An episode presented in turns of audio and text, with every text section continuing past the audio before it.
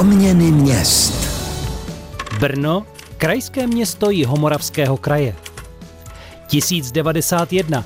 První písemná zmínka o Brně v Kosmově kronice. 1243. Brnu udělena městská privilegia. 1763. Založena první textilní manufaktura. 1839. Město bylo spojeno s Vídní železnicí.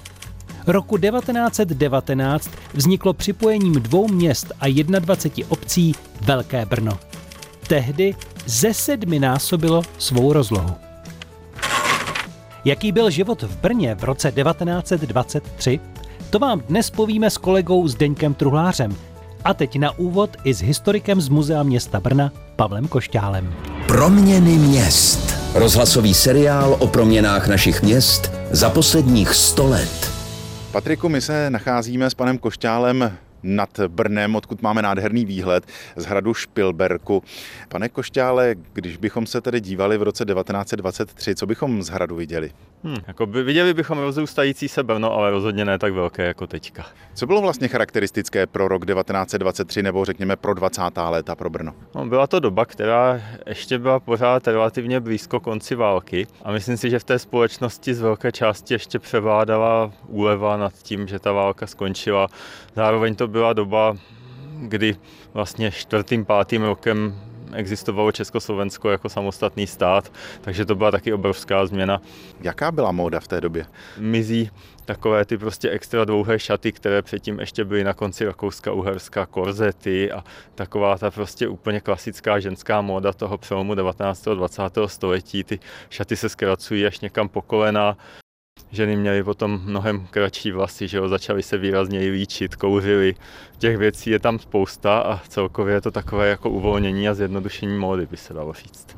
A co muži? No, muži byli v tomhle směru jakoby konzervativnější, že jo, tam jako ten základní styl toho mužského oděvu, že jo, obleky, saka, takovéhle věci, to zůstávalo asi podobnější těm dobám, co byly předtím. Ale to uvolnění tam bylo samozřejmě taky, že jo, protože se začínalo více rozvíjet třeba sport, že jo. Chodilo se rozhodně v takových jako ležernějších oblečcích, ale nebyla tam že změna tam tak velká jako u žen.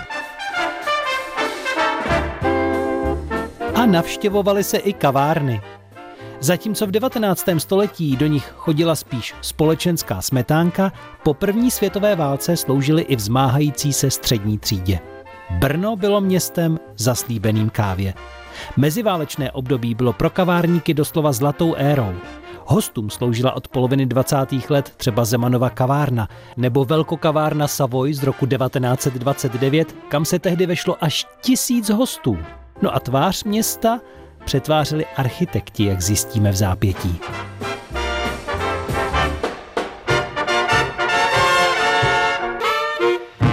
S Michalem Doleželem z kanceláře architekta města Brna se vrátíme o sto let zpět, ovšem aniž bychom opustili budovu Českého rozhlasu, protože právě tato budova se před stolety začala stavět. Je to unikát pro Český rozhlas Brno, protože právě před stolety vzniká i tahle budova. V té době ovšem ne pro Český rozhlas nebo tehdy radiožurnál, ale pro Českou banku Union. Vlastně byla to jedna z bankovních staveb, která v tom historickém jádru Brna ve 20. letech vznikala.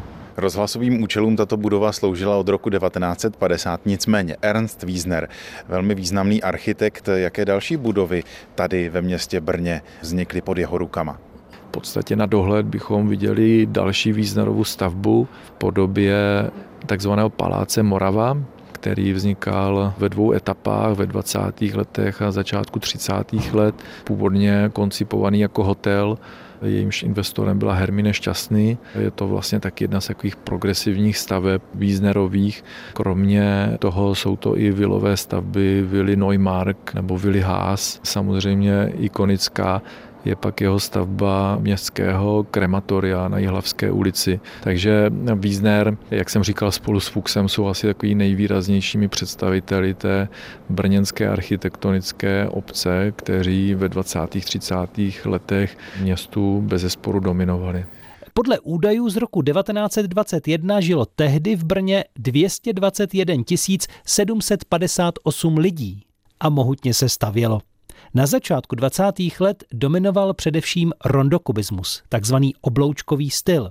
Ale velmi záhy progresivnější části architektu začíná převládat takový purističtější styl, inspirovaný zejména západními zeměmi, Holandskem, Velkou Británií, Německem. Je to vidět už třeba na rodinných domcích od Jaroslava Grunta v Barvičově ulici právě z roku 1923, které už jsou provedeny v takovém puristickém stylu a největší asi zásah samotném historickém jádru v tom puristickém stylu má právě stavba někdejší České banky Union, dnes Českého rozhlasu od Ernsta Wiesnera. Tolik od Michala Doležela z kanceláře architekta města Brna, tady ze střechy brněnské budovy Českého rozhlasu, odkud je opravdu velice krásný výhled a myslím si, že nám, Patriku, máš co závidět. Proměny měst. Ten výhled dopřejeme i vám. Fotografie najdete už teď na internetových stránkách našeho pořadu. Pokud mluvíme o stavební činnosti v Brně, nesmíme zapomenout na první výstavní areál pro vzorkové trhy, který ve městě vznikl už v roce 1922. Šlo sice o provizorní využití stadionu v Kounicově ulici, ale už to byl zárodek slavných veletrhů. Ke vzniku legendárního brněnského výstaviště přispělo velkou měrou i politické rozhodnutí o konání jubilejní výstavy k desetiletému výročí vzniku republiky právě v Brně. Vedení města proto začalo hledat vyhovující parcelu a roku 1923 byl zakoupen pozemek tzv. Bauerovy rampy v Pisárkách, tedy v místě, kde dnes areál stojí. Prvním pavilonem byl tedy pavilon A, pojďme dovnitř. Vstoupili jsme do pavilonu, který je opravdu unikátní svojí architekturou, půdorysně má tvar V, ale další velmi charakteristická záležitost jsou klenby, které má brněnské výstaviště i v logu. Ten pavilon v tom tvaru, jaký vidíme, víceméně navrhl už Josef Kalous v roce 1923 s tím návrhem urbanistického konceptu výstaviště tehdy zvítězil v architektonické urbanistické soutěži. Ale ten tvar křivek oblouků řetězových je dílem inženýra Jaroslava Valenty, který potom v roce 1927 a 28 pavilon realizoval. Na brněnském výstavišti měl tehdy, kdysi roku 1928, svůj pavilon také radiožurnál. Na tom pavilonu eh, radiožurnálu si můžeme ukázat několik věcí. Jednak to, že skutečně na tom výstavišti se prezentovaly ty úplně nejnovější technologie, ty největší novinky. To bylo skutečně to top v té době. A druhá taková zajímavá kuriozitka je, že ten pavilon byl později přestěhovaný a byť v úplně pozměněné podobě a k nepoznání přestavěný, stojí ve městě Brně dodnes. Ano, je tomu tak. Zatímco na výstavě v malém pavilonu mohli na vlastní oči lidé sledovat, jak tehdy populární herec Oldřich Nový vysílá rozhlasový radiokabaret, tak po skončení akce se tahle zajímavá dřevěná stavba ocitla ve čtvrti Královo pole ve střední ulici. A dlouhá léta ji využíval nejstarší moravský klub cvičitelů psů jako svoje sídlo. Ale vraťme se ještě do roku 1928. Jak byly výstavy úspěšné? Jaký byl zájem veřejnosti? Na tu první výstavu v roce 1928 přišlo celkem 2,5 milionu návštěvníků, z toho půl milionu ze zahraničí a 2 miliony tuzemských. Prozrazuje Lenka Štěpánková, architektka brněnských veletrhů. A jak se také lidé na takové výstavy nebo do města vlastně mohli dostat? Už tehdy veřejnou dopravou jak jsme zjistili v dopravním podniku města Brna. V kanceláři dopravního ředitele Jana Sajtla si probereme minulost brněnské dopravy.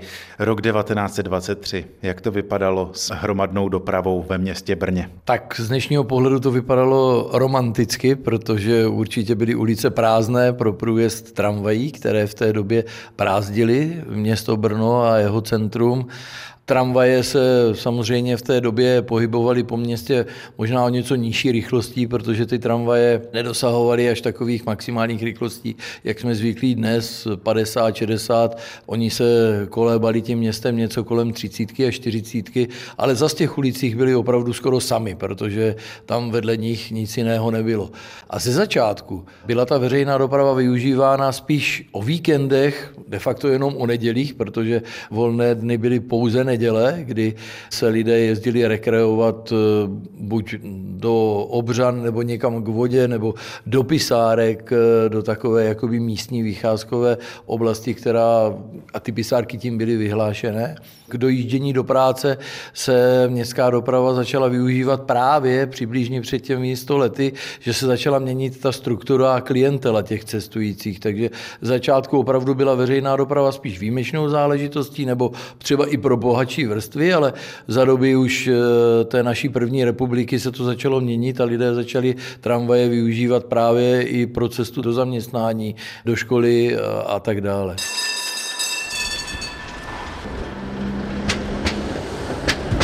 Proměny měst. V roce 1930 zřídili v Brně první autobusovou linku a ve stejném roce byla dostavěna i slavná vila Tugendhat. V roku 1958 bylo pro civilní provoz otevřeno letiště Brno-Tuřany. O rok později se pak začalo v Černovicích s výstavbou prvního brněnského panelového sídliště. A fanoušci motorového sportu slavili v roce 1987, a to otevření závodní trati nazvané dnes Masarykův okruh. Byl náhradou za původní příměstský brněnský okruh vedený po běžných silnicích. A v roce 2013 vyrostla ve městě nejvyšší budova v Česku, AZ Tower. Se vším všude měří 116 metrů a má 30 podlaží. Ještě dodejme, že k 1. lednu 2022 žilo v Brně 379 466 obyvatel. V těch dalších minutách našeho pořadu upřeme pohled do budoucnosti vzdálené přesně 100 let. Proměny měst. Rozhlasový seriál o proměnách našich měst za posledních 100 let a jejich ambicích do další stovky. V roce 2123. Jak by mohlo vypadat Brno a městská doprava? Z pohledu komfortu si myslím, že budeme za těch 100 let určitě dál.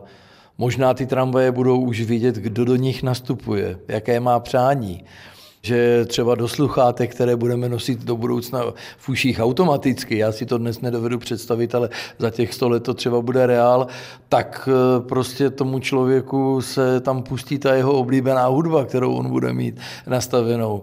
Nebo tam třeba zavoní nějaká oblíbená vůně, nebo něco takového ale pořád si myslím, že v té době ještě to bude pořád eh, nějaká tramvaj na kolejích. Bude to nějaká šalina, ale třeba nebude docházet k nehodám, protože všechna ta vozidla o sobě budou vidět a pokud nebudou řídit řidiči a bude to všechno autonomní, tak ta vozidla budou vidět, že má vedle sebe z jedné strany jiný dopravní prostředek a vzájemně si dají přednost. Takže myslím si, že se to posune především v těch automatických systémech, v té umělé inteligenci konci. O budoucnosti brněnské hromadné dopravy jsem si povídal v jeho kanceláři s dopravním ředitelem Janem Sajtlem a teď už předáváme slovo tobě, Patriku. Před sto lety bylo Brno jakýmsi moravským Manchesterem. Dnes je spíš českým centrem vesmírného průmyslu. Bude tomu tak i v roce 2123?